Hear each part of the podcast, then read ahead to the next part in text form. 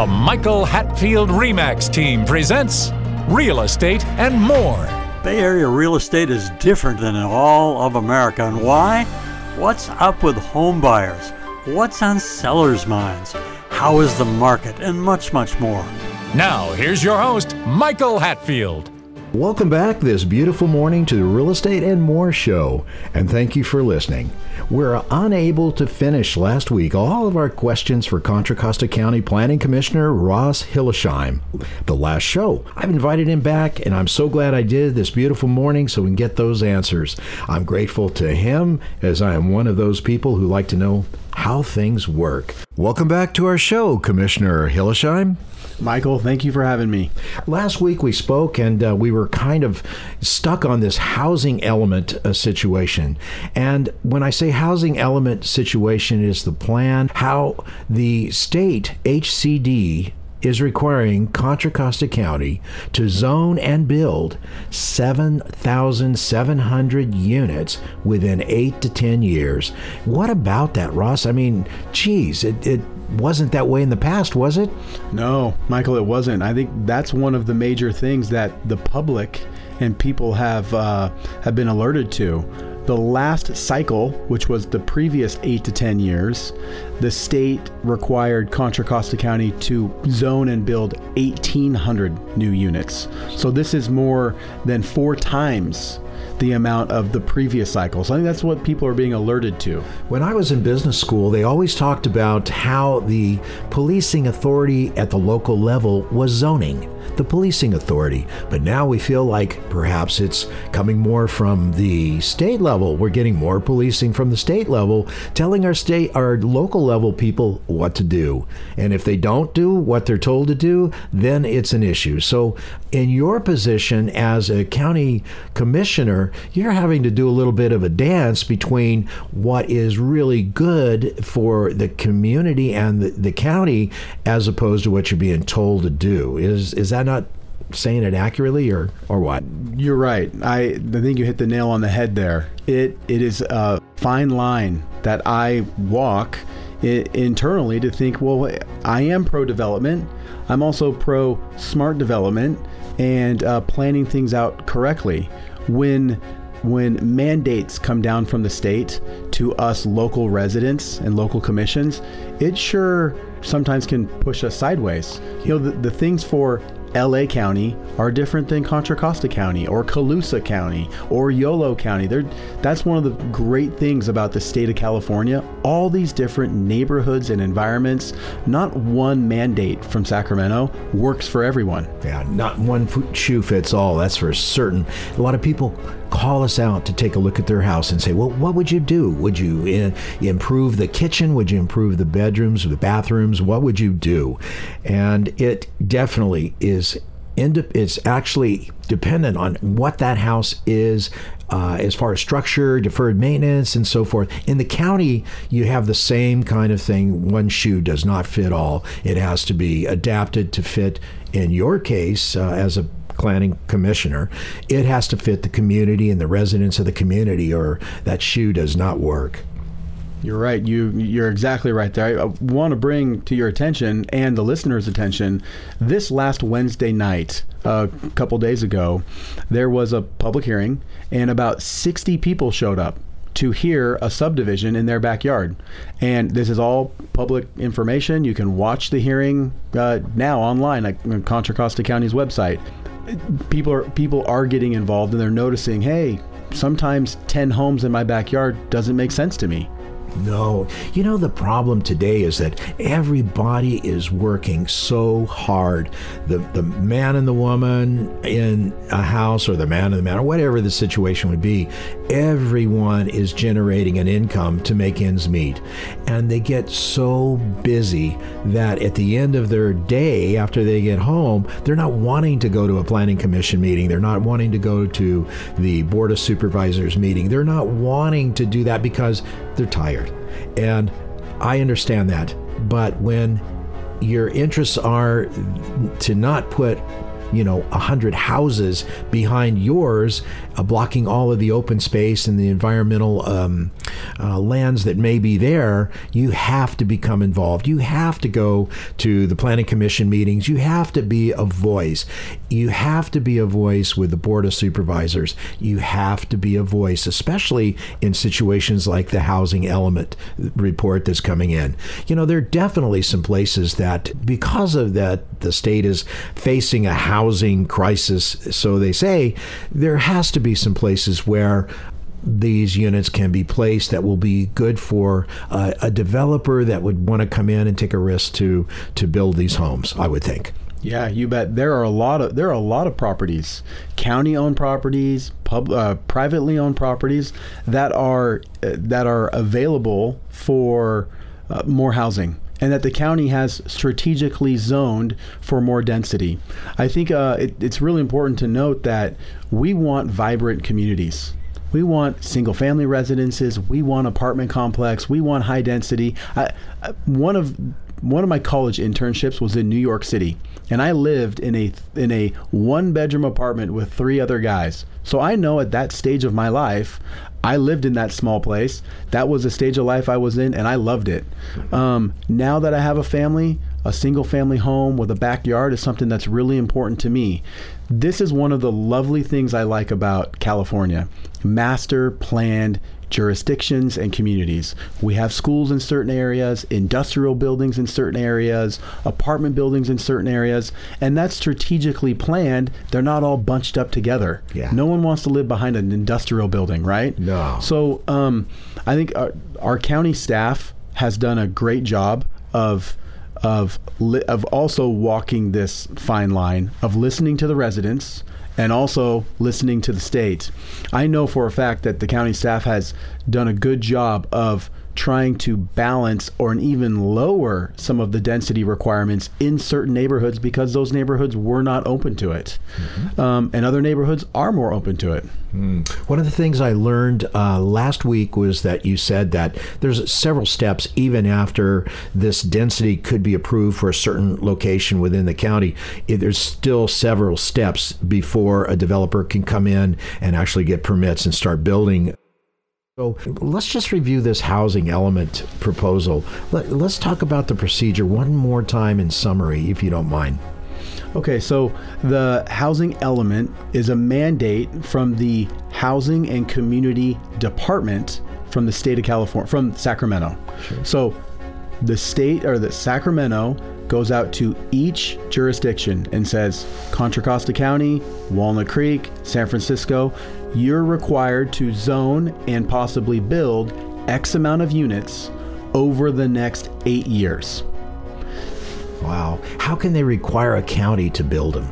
Simply by changing the zoning. But how can they require a county to build those units? How can they require a county to force the taxpayer, ratepayers to pay more money for the infrastructure to support those particular units of addition that they're talking about? How can they do that? I know that's such a great question. And it actually, this is where the rubber hits the road for people, right? How is this going to be paid? What's going to happen? I number one, people people should know as you see your PG&E bill, it goes up. As PG&E has problems, they push those extra, extra costs onto the ratepayer. Boy, do they ever. The same thing will happen with water, sewer, stormwater. This all as as infrastructure needs to be improved because more housing's coming online, the ratepayers will have to pay will have to it, pay more. Yeah, and we're talking about infrastructure, we're talking about uh, infrastructure to support the additional units, the high density units that they are wanting to put into the areas of Contra Costa County, in this case, San Francisco, all of these other counties too. We're talking about the additional infrastructure required. We're talking about policing, we're talking about fire and emergency services, disaster preparedness. We're talking about things such as water. How are we going to service these new units with water? Is there enough water to do that? What about a drought year? How does that work? And then what about sewage? What about that? What about schools? Are going to have to build new schools in order to be able to service this new these new added high density areas. How is that being paid? And your answer is through the taxpayer, through the ratepayer, and oh the local community. Now, I feel like it's it's important to note that as new housing comes online, higher density housing comes online, that local that developer or property owner who is paying for the development, they're going to have to pay for connections to water and sewer and connections to PG&E, but they don't necessarily have to pay for the betterment of the improved infrastructure down the line. Mm. In in a community here uh, in Contra Costa County within the last year or two, a water main broke and literally flooded an intersection and almost flooded a school. It I, I don't know exactly why it broke, but I can tell you this: the water main had been there for I want to say 50 or 60 years. So, mm. what's going to happen is this new high density or new housing housing that will be tied into or connected to water lines that are 50 years old. Who's to say those water lines are okay? Yeah, they're going to need to be improved, and the ratepayers, the rate the ratepayers will have to pay.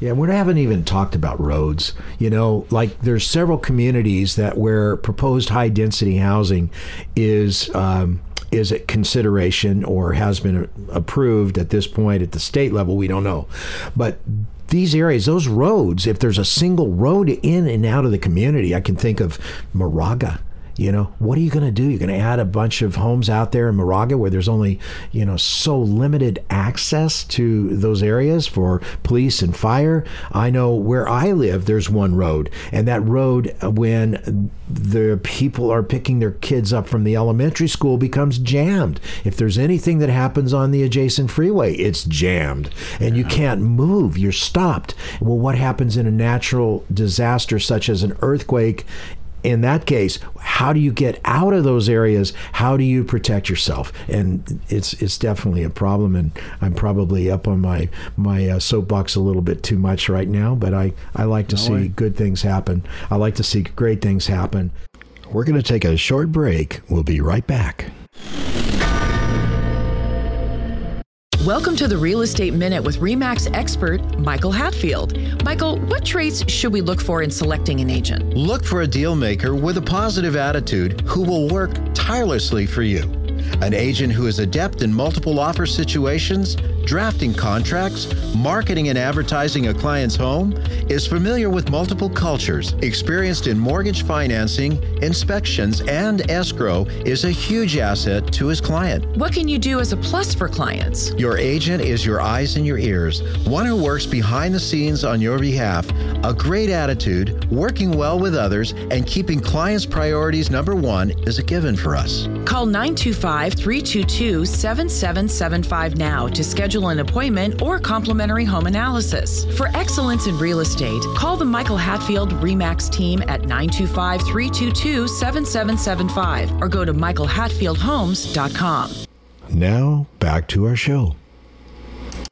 Brad from my local area had a question he wanted me to ask you, and he said, What factors does the Planning Commission consider when increasing the population density of an area targeted for the housing element proposal?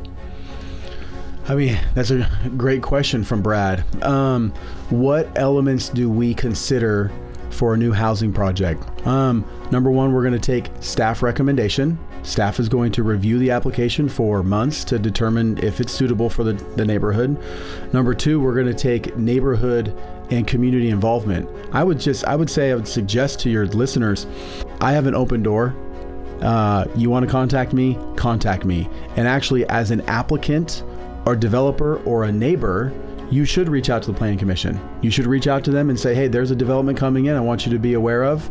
This is how we feel as neighbors, if it's good or not. I rarely get uh, reached out to by the neighbors, but when I when I am reached out to, I for sure take into consideration what they think. Yeah, go ahead. Well, I was just going to say, you know, we're talking with uh, Ross Hillesheim. He is a planning commissioner, Contra Costa County. He has been on the show in the past, like last week. We had to bring him back uh, to share some more questions and answers that we had because we couldn't get to all of them last week. And now we're talking about questions that we have from the community. And he's he's just talked about the uh, requirements that that are considered in order to increase the population density? How is it actually uh, determined for a specific area? There's another question that is somewhat related. It says, uh, this one's from Anna, and it says, Does the PC have established limits in how much you can expand a given area before the infrastructure has to be increased to accommodate? Yeah, the answer to that is yes. These different properties that are within the housing element, the staff, county staff, county planning commission, and the neighbors have been able to weigh in on how far how far out we can expand housing at what density. Mm. You know, folks, you have to get involved. I know everybody is so busy. Everybody is so busy earning a living, paying their house payments, paying their mortgage, and paying that big PG&E bill that we all are, you know, suffering with at the moment you, you have to be involved. If you're if you're not involved what happens is it just goes on and on and on. So you know reach out to ross. Uh, we're talking with ross hillesheim county planning commissioner here of Contra Costa County. He'd be happy to talk one to one with you, I suppose, one to one, and to answer your questions uh, in regards to uh, what's going on with the housing elements at this point or any other item or factor that they deal with at the County Planning Commission. A resident, uh, when they're involved, you feel better about yourself. Uh, I'm not trying to, to say anything other than that. You feel better about yourself because you're doing what you can. And it's like with a donation to a charitable organization, you can't solve all of the problems, but you can do what you can do. And when you are involved by going to the Planning Commission or the Board of Supervisors meetings, then you're in a position to where you're going to feel better about it. And also, you know, you're the result of your own actions, you know, of how many homes are being built uh, right on your doorstep. So anyway, it's a, I had a question, Ross. This is me now. In Contra Costa County, there's two assembly people, and those assembly people are very important up in Sacramento. How did they vote on this increased housing density where it used to be 1,800? Now they're asking 7,700 for Contra Costa County. Who are the uh, assembly people in uh, Contra Costa County? Yeah, uh, that's another great, another great question. This these laws are started in the state assembly. So I would recommend to the listeners to reach out to your state assembly person and let them know how you feel about certain issues. Our two state assembly people are uh, Rebecca Bauer Kahan and uh, Tim Grayson. Mm. Both of them have voted for increased density and increased um, uh, housing in, in state in every jurisdiction in the state. Right. So, you know, if, if your if your listeners have uh, an opinion on this, they should reach out to those assembly people. They're they're up for reelection every two years, and I'm sure they want to hear from their voters. Also, the board of supervisors for your specific county is really important. The people in your county that that actually transacts the business that you advise on on items such as this. You, they, people should reach out to the board of supervisors, maybe attend the meeting once in a while, be involved, be part of it it's it's an important activity for anybody, I would say. You bet. I agree. Our our board of supervisors is a vibrant great group of five people, and they do oversee this land use these land use issues from a county from a county level. We're advisory. The planning commission is advisory on many issues. Mm-hmm. The buck stops at the board's level, and you know what? It should be that way because they're held accountable to the voters. Okay, so let's um, semi close the door on this housing element for the moment. Let's talk about infrastructure planning in Contra Costa County. I'm sure that there has to be key infrastructure projects that are currently underway. What are some of these projects and how will these infrastructure projects impact the county's growth and development? Another great question. I think one of the things that's commonly overseen or you know not seen in our county is the amount of heavy industry and refineries that are in Contra Costa County. The Bay Area has 5 refineries. Contra Costa County has four of those five Chevron, Phillips, Marathon, and one other, a smaller refiner. I two of those refineries are going through, I believe, one billion dollar renovations mm. to to now refine and process cleaner fuels. This is a little bit of the business that I'm in, but this came to the planning commission from a EIR perspective years ago, and each two of the refineries are now hiring local labor to renovate each one of the refineries. I think it's per, it's it's really special. I don't think very many people in the county know about it. That's uh, those refineries have been here for longer than all we have, literally since the early 1900s, and they provide a lot of jobs. They provide energy. And the county works with those refineries to make sure we have energy and to make sure they're compliant with clean air and clean water, which we all want to. Exactly. Is there any other infrastructure projects currently underway before the housing element causes there to be? I I can't I can't think of any um, At this moment. Right. You know, when I was a kid, there were vibrant small business on every corner. You go down to the corner grocery store, you would, you know, buy candy, you pick up this or that for mom. Everyone would trade in a particular small business. And as the large box stores came into existence, the little man has found it very difficult to compete. They've actually went away. Um, it reminds me of a song that, you know, I love country music. Alan Jackson wrote it called The Little Man. And I realized that if I trade my business where I have some relationship with the business owner, not only am I supporting this business, small business, which is better because you're supporting residents when I buy there, but I'm I'm actually receiving valuable customer service. Have you tried to get any type of customer service in a box store lately? You can't can't get anybody to help you. But how much is trading at a small business worth to you personally? That's what I'm asking our listeners. And I love to see small business come in and develop in a specific area in lieu of a huge, huge operation. If we had anything going on for economic development to help small businesses come into uh, into your county? I love it. This is something that strikes home with me. I was uh, raised by a business owner. My father was a mechanic, had five or seven employees for probably 40 years. I grew up in the mechanic shop, literally cleaning the walls and sweeping the floors. And every car that went, went in and out of my dad's shop, I vacuumed and cleaned. So, small business is really important to me. I'm a small business owner. I know that within our general plan, the county has identified economic incentives to help small business and drive business to this county. It's one of the things that if we're going to have more housing and more people living in the county, they need places to work.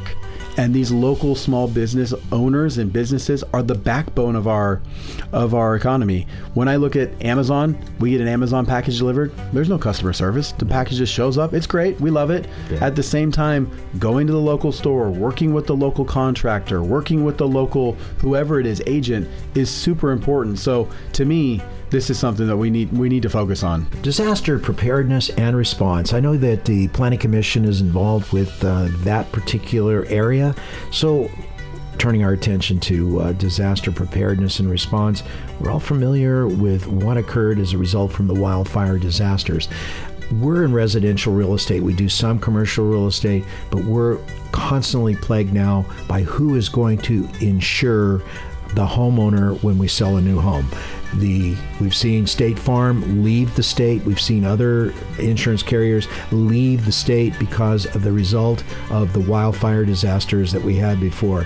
What what in Planning Commission's purview is uh, being done to perhaps stop that chain effect from affecting the taxpayer rate ratepayer uh, residents as the wildfires have? Yeah, uh, another hot topic item. I, I would say two things. There's many things to answer that, but two that come to the top of my mind. Number one is fire safety. When there are fires in neighborhoods, we need to make sure people. We need number one make sure people can get out safely. Right through roads, Roads. intersection. That's very important. We also need to make sure that fire trucks can get in So when you plan a subdivision or plan a housing uh, development, you as a applicant developer need to work with the local fire department to make sure their equipment, the high rise uh, engine, whatever it is, can get close enough to the property to extinguish the fire. That's one of the major things that the county staff and us planning commissioners oversee in, a, in an approval process. And it's very it's very interesting, right? As we have a lot of parks and a lot of vegetation in this community or in this county, which we love, we need to make sure that those fire hazards are are actually what extinguished or mitigated the best we can. Wow. The the second point is traffic. If there's a traffic jam and there's if there's an emergency and there's a traffic jam, we have a big problem. People sit in cars, they can't get out. Um, emergency services can't get in. So we look at traffic a lot. We rely on traffic engineers from the city or from the county. We re- rely on traffic engineers from the developer to basically, quote, battle it out to make sure traffic is okay and suitable for any kind of event. Got Now, this, it's a hot topic issue, and uh, I would. This is again why I would say, come and get involved. See this. Yeah. For the con- county of Contra Costa County, the Planning Commission advises with all of these sizable components. They advise on housing, environmental, community engagement, infrastructure planning, economic development, disaster preparedness, and response. What are some of the biggest challenges you see, Commissioner Hillesheim? I'm seeing the things that we that we've been speaking about. Yeah. Housing. This Pretty is much. this is it. People want more housing, yet they want uh, appropriate planned housing and at what densities. That's the biggest issue I see. And then I also think community involvement. Yeah. Come back to that meeting again. Everybody needs to be at the Planning Commission meetings. Once in a while, go to the Board of uh, uh, board meetings. Go to go to the local Alamo Improvement Association. Go to these little local places and become involved. What are the biggest opportunities that you see in Contra Costa County? I'm going to kind of wrap it up. I love Contra Costa County because of the diversity. Let me go to I, I I used to do Ironman triathlons and used to run marathons. I love running and riding my bike on Mount Diablo or through Las Trampas or out in Briones or out in the Pittsburg area. These are phenomenal open space areas that are one, are on one end of the spectrum. Number two, we have the heavy industry the refineries and the heavy industry that create jobs and energy in this community. We're not a like we're not another county like I don't know maybe Marin County has no heavy industry. They're all just expensive homes. Here we have a melting pot of blue collar labor, moms and dads, people who love the environment, right, and want to protect the environment.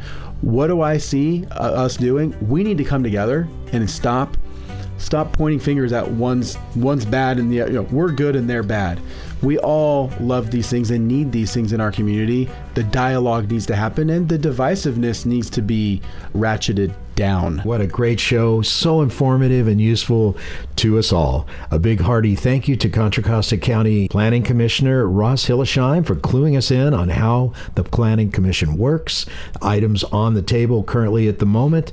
Thank you, Commissioner Hillesheim, for sharing two times with us. Michael hatfield thank you so much It's time for a short break. You've been listening to the Real Estate and More show. Interesting people, hot topics, and Bay Area real estate. Listen to archived real estate and more shows at michaelhatfieldhomes.com slash radio or the Real Estate and More show can be heard on demand on podcast platforms such as Spotify, Amazon, Apple, iHeart, Pandora, and most other platforms as well. I'm your host, Michael Hatfield. I'm thanking you, and we'll be right back with our next special guest. Stay tuned.